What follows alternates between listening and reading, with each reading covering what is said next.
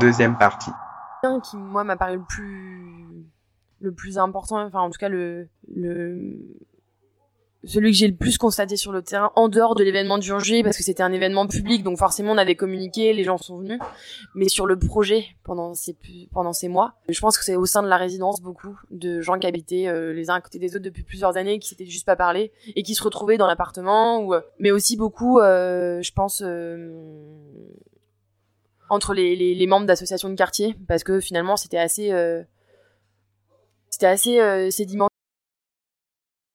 quoi. Euh, les enfin il y avait euh, effectivement euh, l'association Arc-en-Ciel l'association Majesty et encore d'autres que que je cite pas je pense à Pluriel 94 qui fait de la, qui fait de l'accompagnement de, de jeunes je pense que c'est au sein de ces associations, c'est de faire se rencontrer toutes ces initiatives en fait qui coexistent, mais euh, qui ont l'impression qu'il se passe pas forcément grand chose en dehors de ce qu'elles font sur le terrain. Et effectivement, euh, au sein de la résidence Toi et Joie, qui compte quand même euh, un peu plus de 200 locataires, donc c'est pas rien. Et quand on pense aussi que c'est des gens qui habitent les uns à côté des autres depuis longtemps, c'est aussi important. Et finalement, les, les locataires, quand je parle avec eux,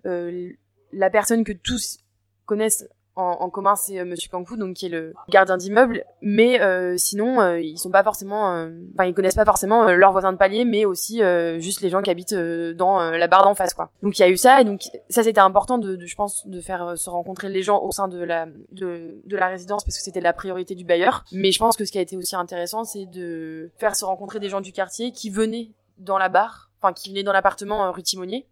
et je parlais tout à l'heure enfin de dimension intergénérationnelle, mais euh, dans l'appartement il y avait quand même des, des enfants avec euh, avec euh, des trentenaires et des et des gens de 60 ans, 70 ans. Ce qu'il y a eu d'intéressant, c'est à la fois dans cette résidence, mais il y a aussi eu quelque chose qui s'est créé entre le dedans et le dehors. Et le quartier, il est quand même très très sectorisé, enfin entre les gens de la dalle, les gens de Timonier, et et du coup pour certaines personnes, c'est c'est pas rien que de traverser une rue et d'aller dans un autre bâtiment en fait parce que c'est un bâtiment qu'ils connaissent pas avec des gens qui connaissent pas. Et du coup pour ça c'était une forme aussi de de rencontre qui qui s'est passée. Et je sais pas si pendant enfin depuis le spectacle ça a laissé des traces mais euh, je pense qu'il y a eu des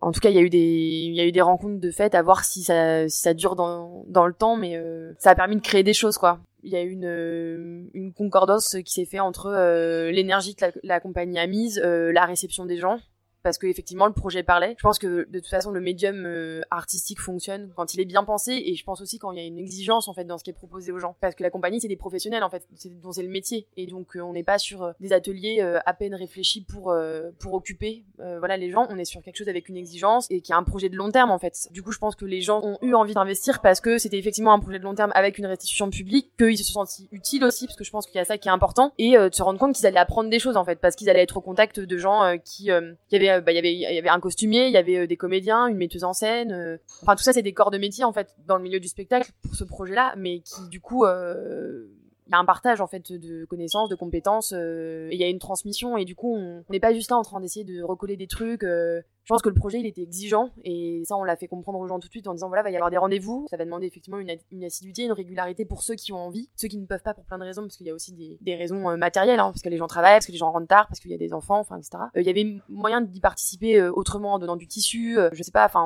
en, en, prenant juste des nouvelles du projet. Enfin voilà, il y avait aussi des gens qui venaient juste boire un café, comme je disais tout à l'heure, quand ils sortaient du travail et que c'était possible parce que l'atelier durait un petit peu. Enfin, il y avait plein de manières en tout cas de s'investir dans le projet et euh, je pense que c'est ça qui a fonctionné. Mais je dirais le fait de qu'il y ait une exigence du projet, qu'il y ait une utilité qui soit proposée. Enfin voilà, de dire aux gens euh, vous, allez pouvoir euh, y participer, mais ça va avoir un sens quoi. À suivre sur themgpradio.com.